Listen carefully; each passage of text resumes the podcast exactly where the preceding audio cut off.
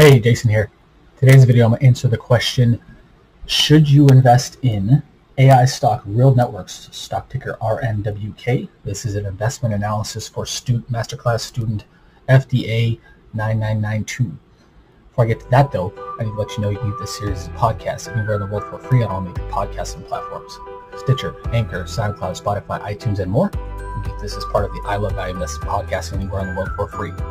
If you like this video and our other videos, make sure to subscribe here on YouTube and hit the notification bell to be notified every time we release a new video. We release videos all the time.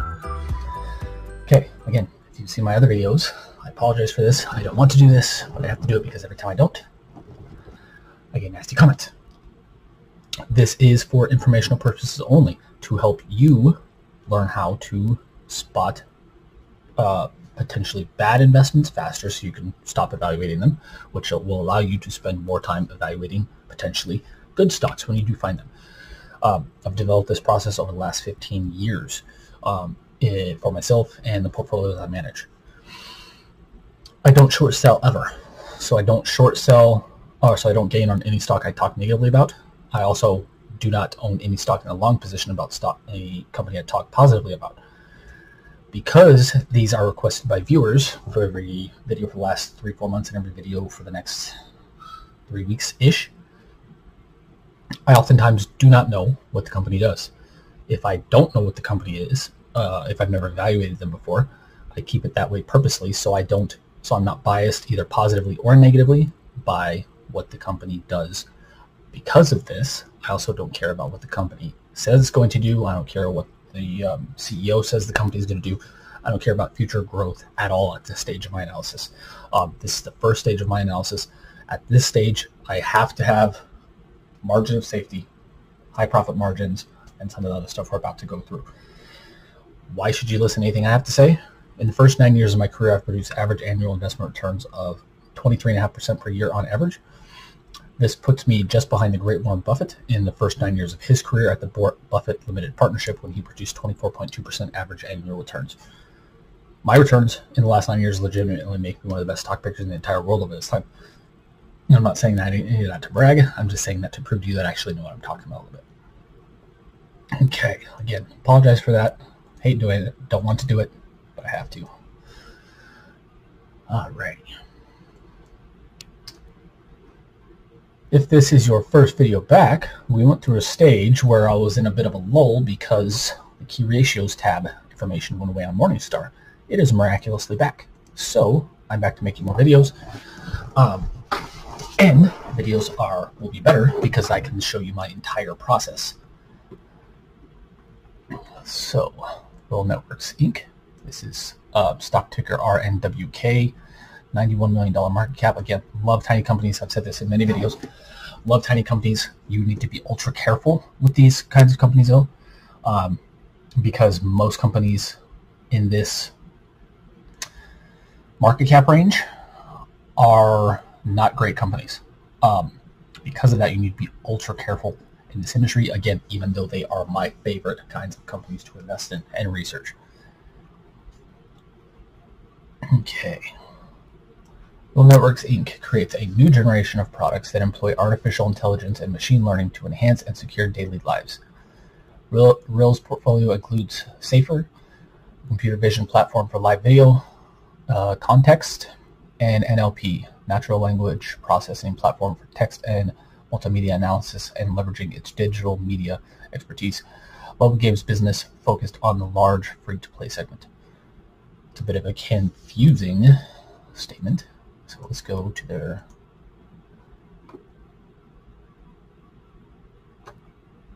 homepage. Their homepage is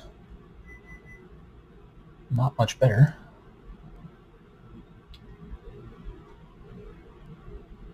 Products and employment. Okay, this is helpful. Real Real Networks has created a new generation of products that employ best-in-class artificial intelligence and machine learning to enhance and secure our daily lives. So they are using AI to make digital lives, internet, phones, tablets, blah, blah, blah, blah, everything we use all day, every day, to become more secure with machine learning and artificial intelligence. So that makes sense. Uh, I don't understand what that has to do down here with the mobile games segment. That, you do know what that means. Um, they might have a mobile game segment. They might be using this technology in a mobile game segment. It's not really clear here. Um, if you have context on that, let me know. Okay. Their revenue has cratered from 2011 in at 336 million to 67 million in the trailing 12 month period. I'm guessing there was a massive change in their business model. Well, that works. Business change.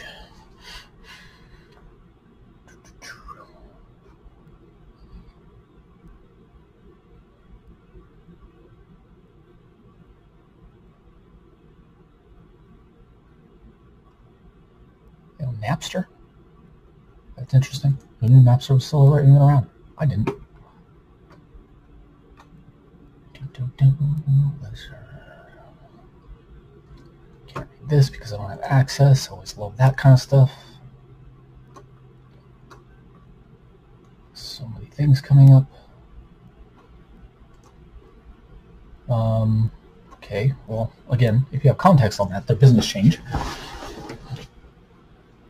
um, let me know because I can't tell from here, and the articles I want to read are either not good or they're blocked under a paywall. Um, so if you have context on that, the reason I'm assuming they have had a massive business change is not just because of their fall in revenue. It's also because AI, as we kind of currently know it, has only been a has only been a truly kind of functional thing in the last like three, four years. Um, definitely not back in 2011. They might have been working on some AI stuff, but it definitely wasn't in its current form. So that's why I'm assuming there's some kind of massive business change here. Actually, let's go. Our story. I was already on our story, it doesn't say. Okay, so let's get back on track. Operating margin is hugely negative negative 8%, 8.6% in 2011, skyrocketed up to negative 51% in 2015. Now it's back down to negative 15.1. But over the last decade, it's they've not been profitable in any one year on an operating income basis.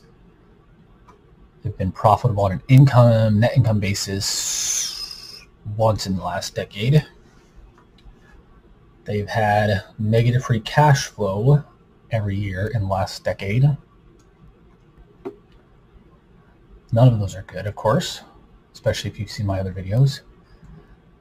Their share count has gone up slightly from 34 million in 2011 to 38 million in the trailing 12-month period, but their book value per share has cratered from a high of $9.70 uh, per share in 2012 to only 78 cents per share in the trailing 12-month period. I'll show you what happened there, but it's most likely due to either divestitures, um, impairments, on those kind of things, and I'll show you that on the, when we get to the balance sheet. And frankly, probably the cash flow statement as well. Their ROICs, hugely negative.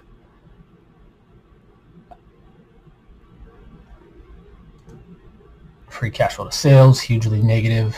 On all these metrics, I look for anything on this one, I look for anything about 10, 5% on a consistent basis. On the other metrics I was talking about, operating margin, um, ROIC, I look for anything above 10% on a consistent basis, so these are not good.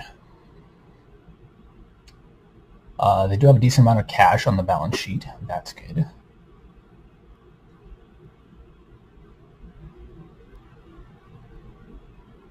Tangibles as a percentage of the balance sheet has gone up.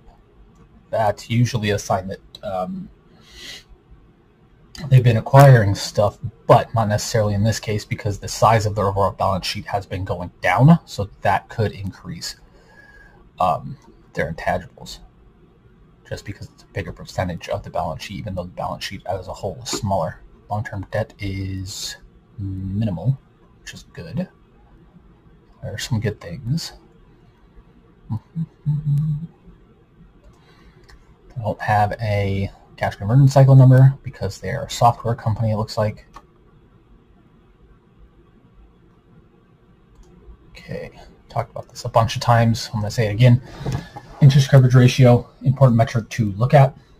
Um, anything above positive one is considered good. That means the company can pay for its um, current interest on its debt with its profits from operations. When it's negative, in this case to a huge degree, um, it means the company can't pay its current interest payments on its debt with operating profits. This makes sense because they are unprofitable on an operating profit basis, um, but it's not a good thing.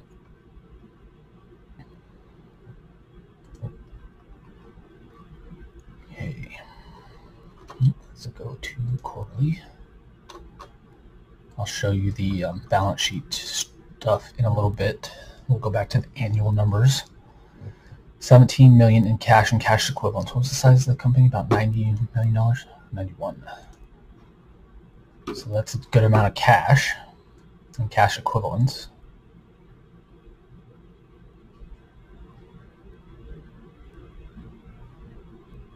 This is not good. Go to the annual for that. Actually, this is not good, kind of overall. Um, okay, their trade accounts receivable have gone down quite a bit. Why I said that's bad is because that means that, or that could mean that people aren't buying stuff from them as much. Um, that's why that could be bad. It's a pretty significant drop from about 29 million in quarter two 2020 to 13 million in quarter one 2021. That's a massive drop. We sold something, or they're trying to sell something in quarter three 2020 that was worth $90 million. That was probably the Napster thing. Again, who even knew that was still around?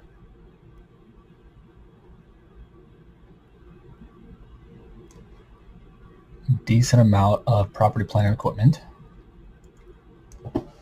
Okay, so they have they had a ton of goodwill 328 million in quarter four 2020. Now they only have 17 million in quarter one 2021. That likely means there was some impairments going on, which we will find out when we go to the cash flow statement. But let's see what that was. Goodwill.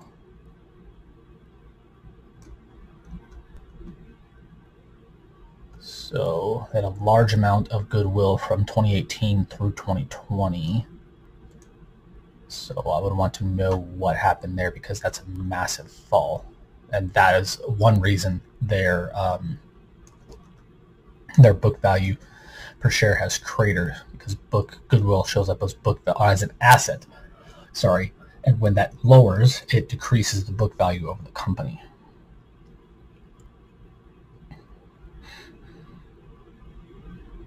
They also previously had a bunch of intangibles uh, trademarks and patents, software and technology, customer relationships, other tangible assets, intangible assets, um, in the fact of about 80, 60 to 80 million dollars, 88 million dollars.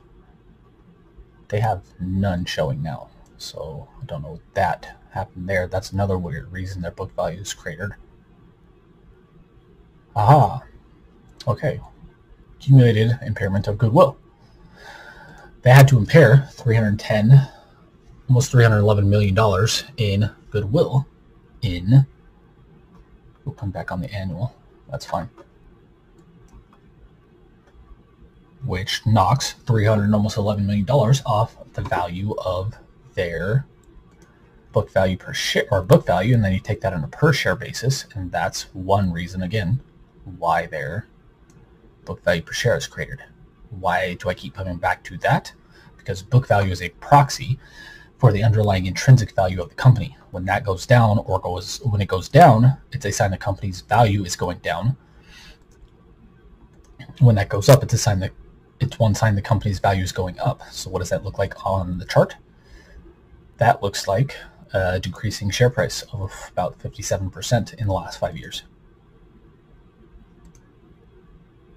That's why book value, or one reason book value is important. In the last 10 years, their shares are down 86%. Okay, that's not good. And they actually impaired that amount in quarter four 2020, the 311 million.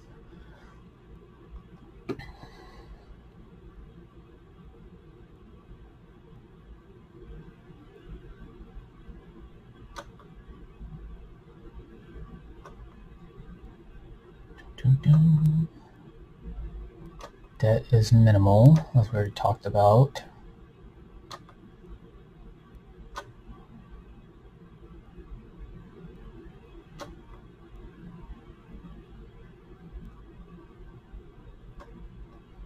Okay. So, none of that was really good. Especially the uh, the only thing that was good was the amount of cash they had, but when you consider all the other stuff, it was net negative in a big way. Okay.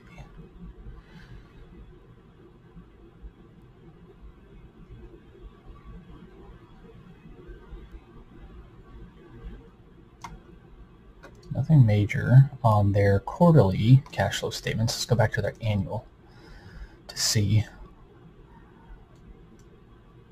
what that's done, what that impairment did. If it shows up here and here at all, which it doesn't look like it is.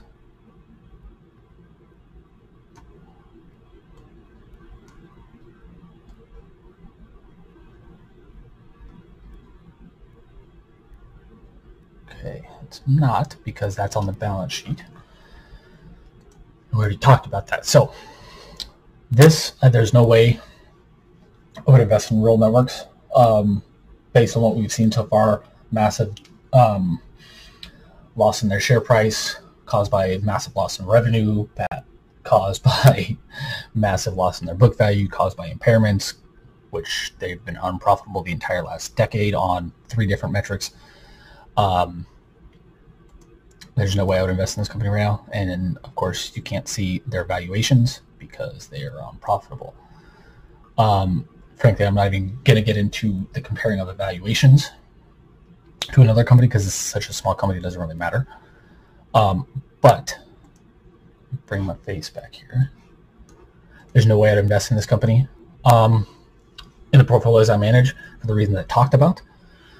Um, yes, I, I'm sure some people will come up and say that their future is great. And uh, frankly, I want to hear about that. I'm curious. I don't know about their future. Again, at this stage of the analysis, I don't care about it, but I am curious what their transition has been. Um, it doesn't necessarily affect the, it won't affect the analysis for me. Um, because again, at this stage, I don't care what the company's future is or what their plans are, what their transition plans are, any of that. I still don't care. This is more of a curiosity thing. Um, but for the reasons I mentioned, I would not invest in this in the portfolios I manage. There's way too much risk here. Um, there's way too much risk here for the various things I've already talked about. Um, I was trying to think of a redeeming quality and even the cash levels. I mean, if they were selling below their cash, that would change things a little bit. How would that change things? Um, let's say they had $200 million in cash sitting there and their market cap was only $91 million. That would be very interesting to me. I would look at this more of an NCAV um, style Warren, uh, not Warren Buffett, NCAV Benjamin Graham style cigar butt stock. But I would still have to kind of evaluate their cash burn um, because even in those cases, a company can't be burned through a ton of cash because if you have a lot of cash and you're burning through a ton of cash, it doesn't really matter. Um, so that's the only way I would look at this stock as an absolute cigar butt if they had, say, $200 million in cash. They don't. They have 22, I think 21, 22 million dollars in cash. Um, so they're not even that situation. That's the only situation, though. Um, but that's massive. It's far away from that. So would not invest in this. Um, good analysis pick, though. Um, FDA 9992. Appreciate it. Um, appreciate them as always from you and the others who have been um, commenting or who have been ask me to request videos. If I missed something, if I didn't explain something well, if I should explain something better, let me know in the comments below. If you want me to make an analysis video like this for you, let me know in the comments below. Every video I've done for the last three, four, or five months, and every video I, I got at least for the next three weeks to a month, is from a student. or not from a student, sorry, from somebody commenting on YouTube. However, now that we're relaunching our masterclass on August 3rd and we're starting to get people into it, I will give preference to students. Um, however, if you're not a student and you still want me to look at a stock, let me know in the comments below. And I'll add it to the calendar. Has to meet three criteria though. Has to, um, can't be a bank because I don't evaluate banks. Can't be a, an insurance company because you actually have to dig into the annual reports to evaluate those. And it has to be producing revenue. Why? Because I've done some of the analysis videos where companies are producing revenue and they're boring because again, I don't care about the story or anything in the future at that point. This stage has to have minimum margin safety requirements. Um, the future stuff comes far later, and even then, it's very minor to me. If it meets those three criteria, let me know in the comments below. I'll look at a stock for you anywhere in the world. Um, if or if you're watching on YouTube, thank you so much. Um, really appreciate it. You could like, love, share, comment, and subscribe and hit the notification bell. We'd also really appreciate it. If you hit the notification bell, you'll be notified every time we release a new video and release new videos all the time. If you're listening on the podcast, again, thank you so much. Um, really appreciate it. And if you do all that same stuff, we really appreciate it as well. Um, but one, one different thing on the podcast is if you could leave us a short review, um, letting us know your thoughts on the podcast because the more reviews, views, and listens we get to our content, the more people we can help. If you're looking for more specific help on how to become a better investor faster, you can check out the free resources below, including our five free gifts, which includes the um, actual worksheet, the written worksheet. We just went through kind of in the visual analysis stage. So you can do it yourself. Um, so you can go through stocks yourself. If um, you can get that as part of our five free gifts. Um, you can also get a free PDF copy of uh, my book, How to Value Invest. You can also get a free uh, copy of our guide, Seven Tips to Picking Great Stocks and Three Times You Must Sell. You can get all three of those for free at the links below.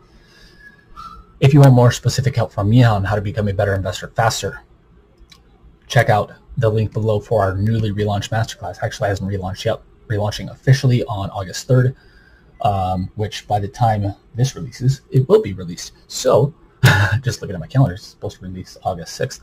So, make sure to check out the link for our newly relaunched masterclass below. Would love to have you in there. We're again, we're already getting students in there. We haven't launched it as of this recording, um, but we're already getting students in. We'd love to have you in there as well. Um, but until next time, have a great day. Talk soon.